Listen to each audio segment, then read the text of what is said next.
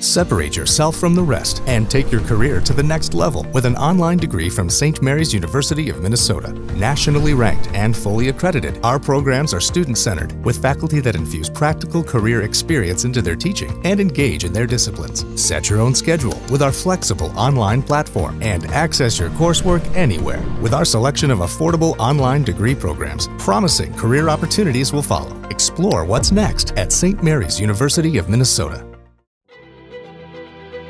From St. Mary's University of Minnesota, you're listening to St. Mary's Currents. I'm your host, Ben Rogers.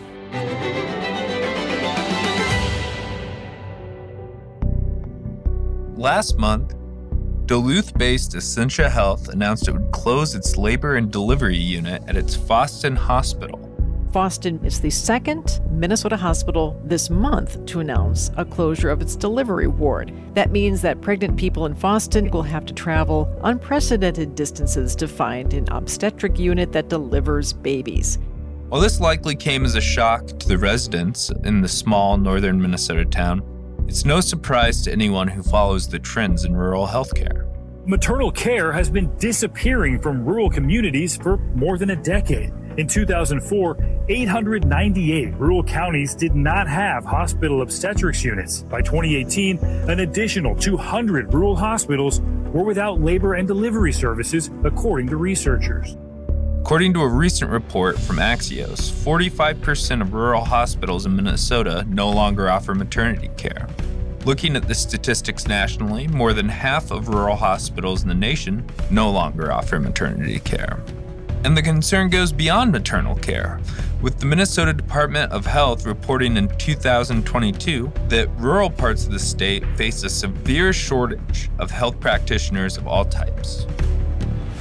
Today, I'm joined by Dr. Julie Gauderman, Associate Director of the Nurse Anesthesia Program, to discuss the crisis facing rural healthcare and what can be done to combat it.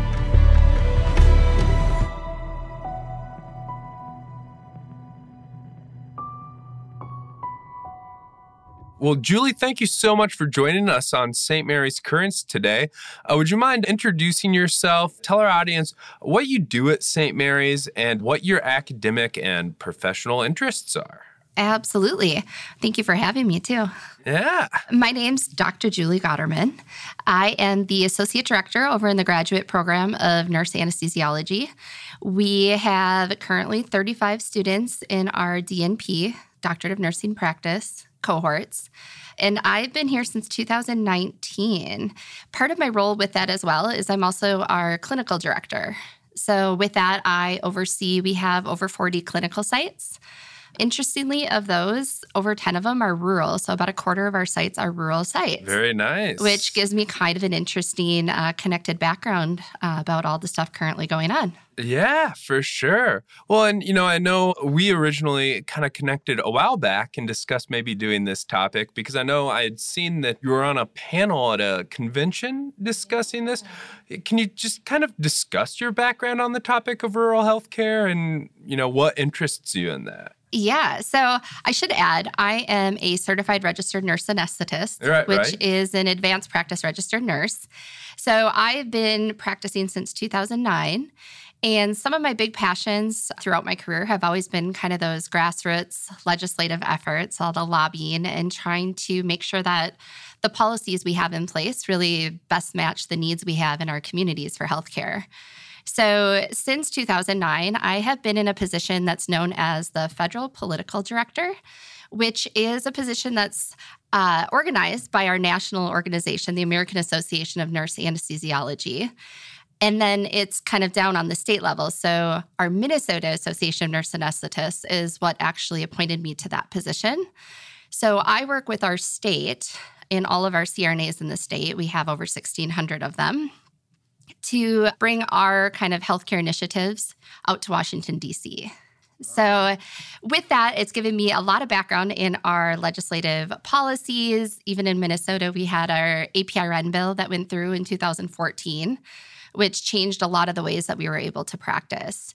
And that's part of what gives me my rural healthcare background, I think, is that I've really followed a lot of the policy over the years. Right. Well, that's wonderful. Well, let's dive into it. So, a few weeks ago, you know, I was reading in the Star Tribune, and there was a story that Essentia Health had announced it would no longer schedule uh, child deliveries at its Fosston, Minnesota hospital. In that article, you know, it also mentioned that Fosston was not the first of a, you know, Essentia hospitals to do this. It mentioned another number of rural Northeast Minnesota towns that also followed the same direction. But the thing that, you know, it mentioned in this story is that it's now forcing people who live in the community to drive an hour south to the closest hospital uh, with an obstetrical unit. So stories like that seem to be more common. And to the average person, it seems like, you know, rural healthcare is in crisis. As someone who follows trends in rural healthcare, what sort of state would you say it's in? Yeah, that's a great question. Um, simply put, I would say crisis. All right. um, you know, in rural healthcare, it's interesting. I think the OB stories grab everybody's attention because everybody's going to have a great deal of empathy for a baby that might be struggling or at risk, that mom in labor. We can all kind of relate to that situation and how unsettling that would be. But rural healthcare, too, has so many other services that often get overlooked. You know, think of pain management. You know, that hour added to the car drive, you know, if you're somebody that has really bad back pain, sitting in a car and driving is usually one of the worst scenarios to be stuck in. So there's so many things beyond OB that really looking at our rural healthcare, I think it's often an overlooked important service that we have. Minnesota is really unique. And I think the reason that we make a lot of the headlines in this is that we are a very rural state, you know, more than a lot of other states. And obviously not the most when you look at the makeup of the United States, but we do have a high percentage. Interestingly, certified registered nurse anesthetists actually provide the anesthesia services independently at about 80% of our rural healthcare facilities. Okay. So we are a big part of the the solutions uh, when we look at trying to save these places. But I think a lot of this stems, you know, COVID was really kind of the tipping point for a lot of these places. Right. You know, we look at, and then with COVID, when it first hit, I think in 2020, there were 19 rural hospitals that closed. But then in 2021 and 2022, I think it was a total of 10, which makes it sound like we made some great, you know, directional improvement. But in reality, we had all these temporary measures in place because of the pandemic. There was a lot more assistive funding, a lot of things, especially for our critical access hospitals, because the metro area hospitals were completely overrun you know? So so we had a lot of shifts and we had a lot of supports but the problem is is that now that has gone away. And when we look at really the trends ahead of covid this is something that's it's making everybody's radar because now we're seeing so many of these places closing or at least it feels like it. But since 2005 over 170 rural hospitals have closed which is pretty phenomenal. That's about a third of the rural hospitals we had. So when you look at it like that and we figured we've been averaging over 10 a year for almost two decades. This is not a COVID crisis, but COVID really brought it all out because now we were seeing, and everybody was, I think, healthcare aware, right? Everybody right. was talking hospitals in 2020 and healthcare providers and what does it look like for them? Because everybody was thinking this could actually be me.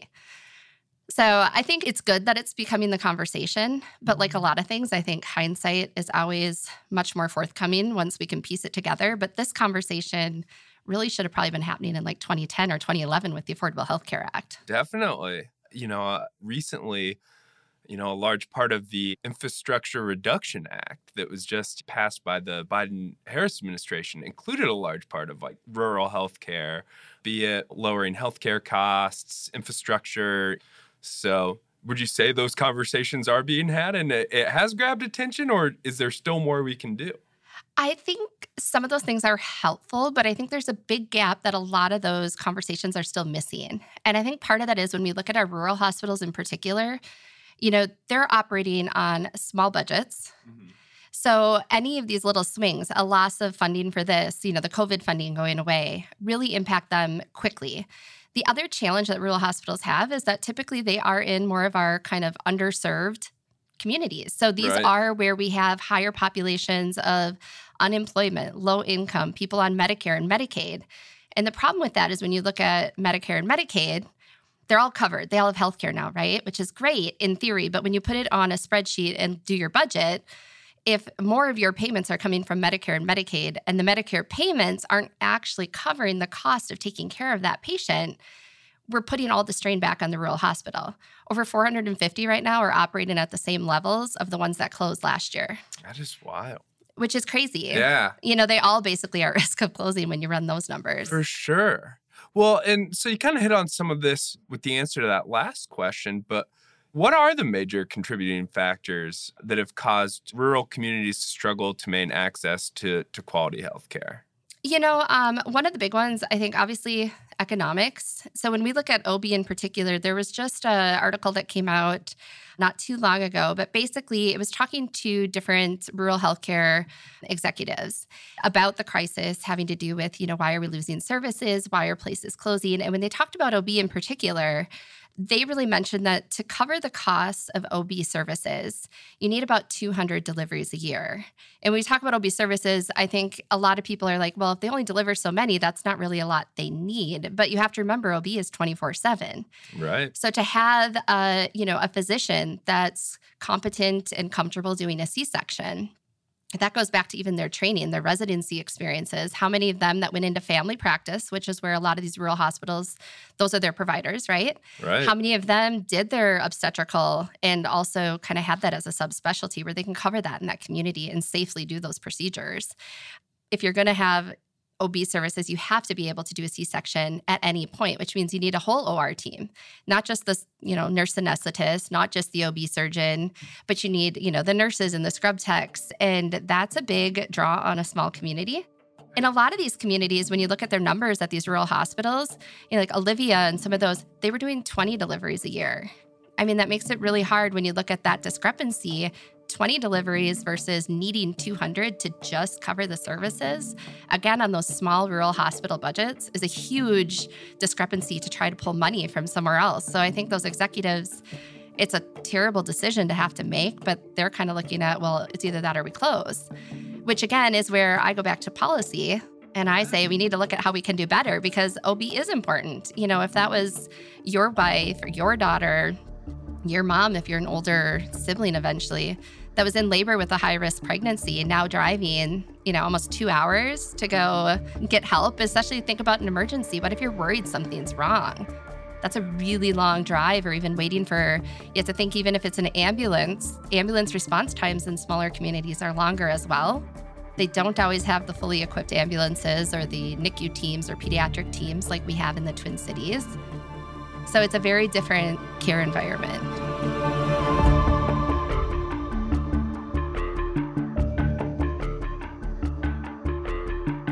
We'll be right back in a minute.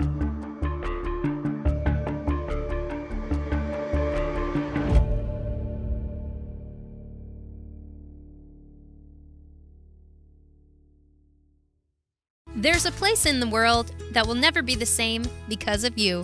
At St. Mary's University of Minnesota, we'll prepare you for that place. You will launch a new career or grow your current career because of your St. Mary's education. One that is personal, practical, and provides purpose to drive your decisions as you move from making a living to making your best life. And throughout your journey, we will be there as you set out for a destination that will never be the same because of you. St. Mary's University of Minnesota, because of you. So, thinking about the story from Fosston, you know, when a healthcare provider closes a hospital unit or an entire facility, what kind of effects does it have on community and its patients who are the community.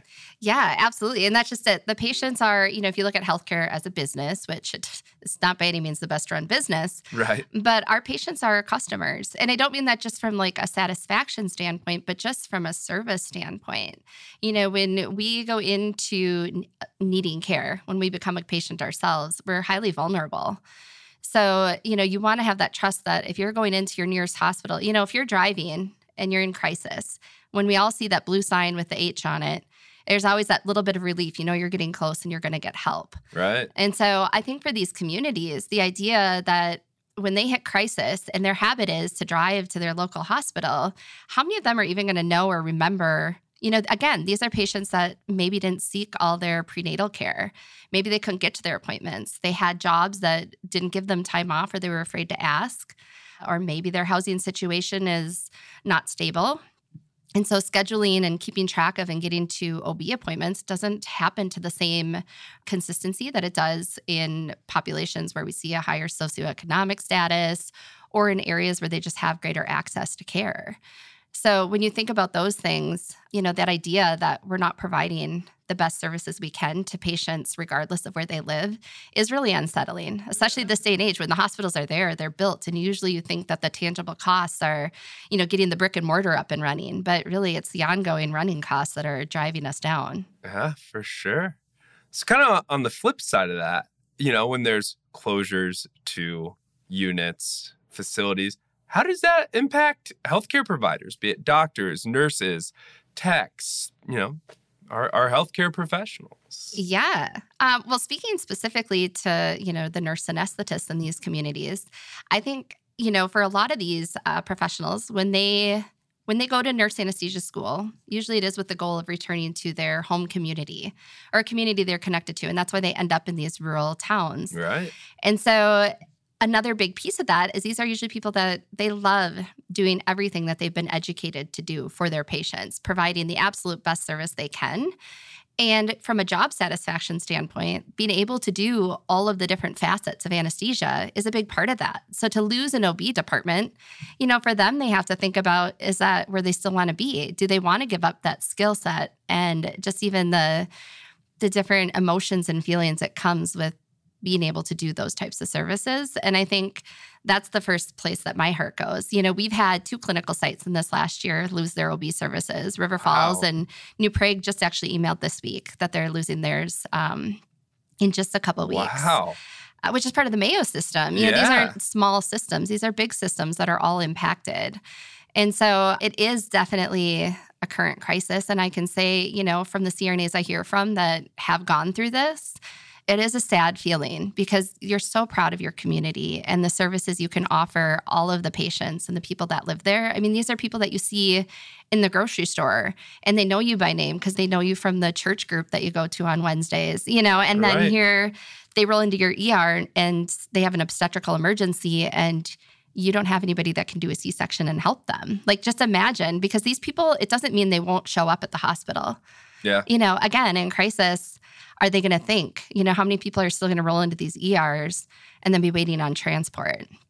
And transport's a whole nother cost to these rural hospitals. You know, ambulance services are expensive.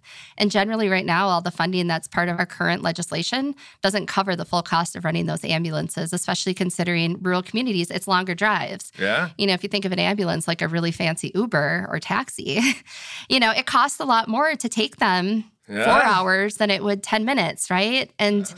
again, if they're a Medicare or Medicaid patient, that's not really paying the ambulance bill. It's not paying the gas. Right. You know, so that's a big thing. There is a current legislation kind of piece right now out in Washington. It's called Save Our Rural Hospitals Act. And it has a lot of different things in it, not just for anesthesia, but it does cover some of those pass through ambulance funding shortages. It helps with other subsidiaries and pass through things to help with rural hospitals in particular that don't have the volume to kind of buffer some of the other losses. Okay. So I saw this story in the MinnPost, and I thought that this was interesting. You know, according to the Minnesota Department of Health, there's a shortage of medical providers in rural parts of Minnesota, as we've discussed.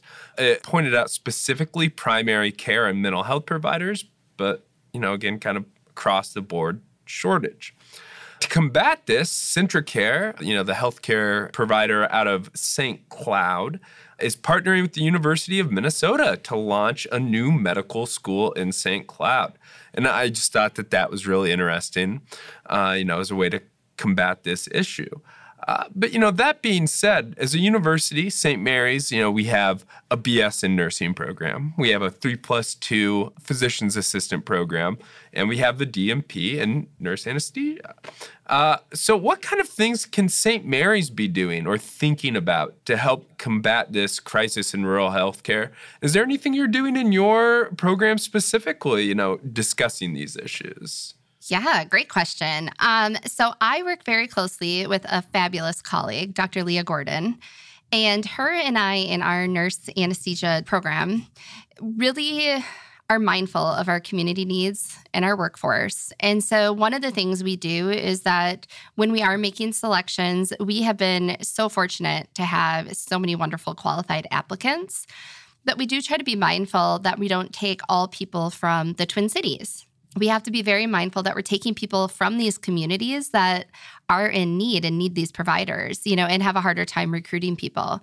You know, typically somebody's more likely to stay in these communities if it's basically back home for them versus taking a two year, you know, maybe incentivized job offer to help out temporarily. And so we're really mindful. And I think that that does make a big difference, especially again, because a lot of these places are clinical sites. And on the flip, we rely on them to help educate our, our future graduates. The other thing we've done is that traditionally, when we were a master's program, we just graduated our last master's cohort in 2023 as we've transitioned to offer a doctorate as the terminal degree. So, our first doctorate class graduates this coming August.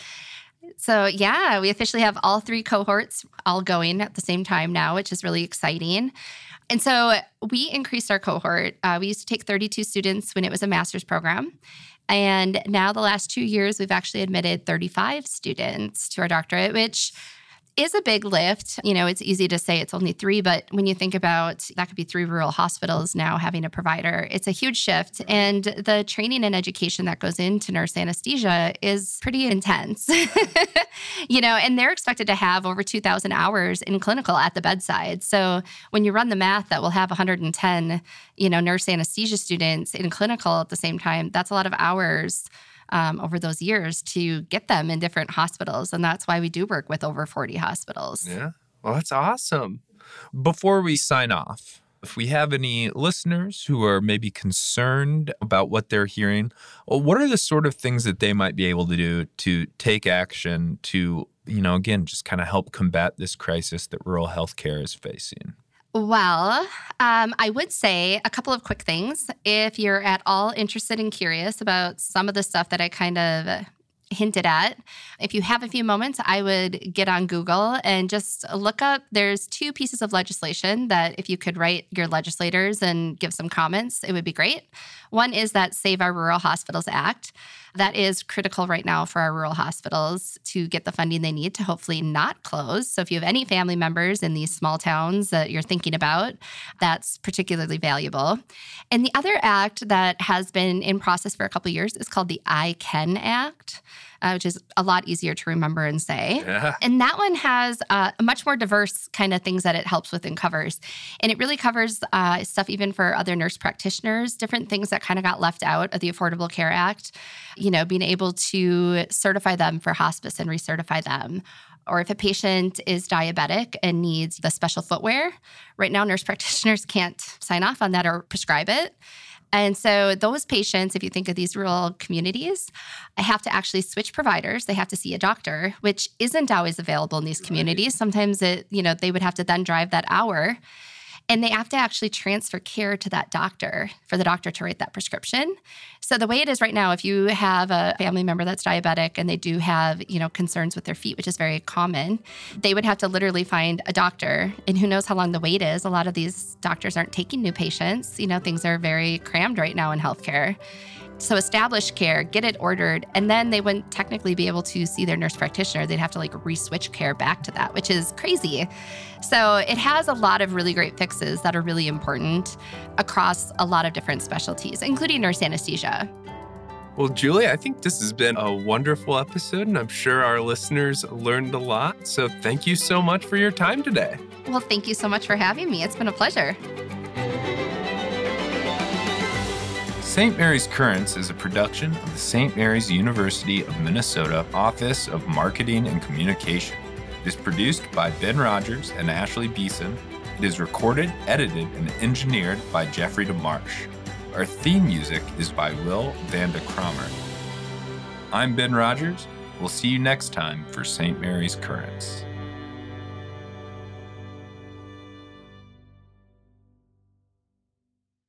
At St. Mary's University of Minnesota, our student success is at the heart of all we do. If you're ready to grow, to get an education that's future ready, and to go beyond making a living to making a life, St. Mary's is ready for you. just like Emmy Johnson, Vice President and Chief Security Officer at Allina Health. I made the decision to go to St. Mary's for a plethora of reasons. One, I wanted to be able to see myself in the community as being a student. And the idea of going to a large university where thousands and thousands and thousands of people went to campus was a bit overwhelming to me. And so when I made the decision to go to St. Mary's, I wanted to be able to step in and be a part of the community. And the faculty, my fellow students, welcomed me, and I felt a sense of belonging right away, right as I uh, began my undergraduate degree. The world will change for the better because of you. To learn more about St. Mary's University of Minnesota and start your journey, learn more at smumn.edu.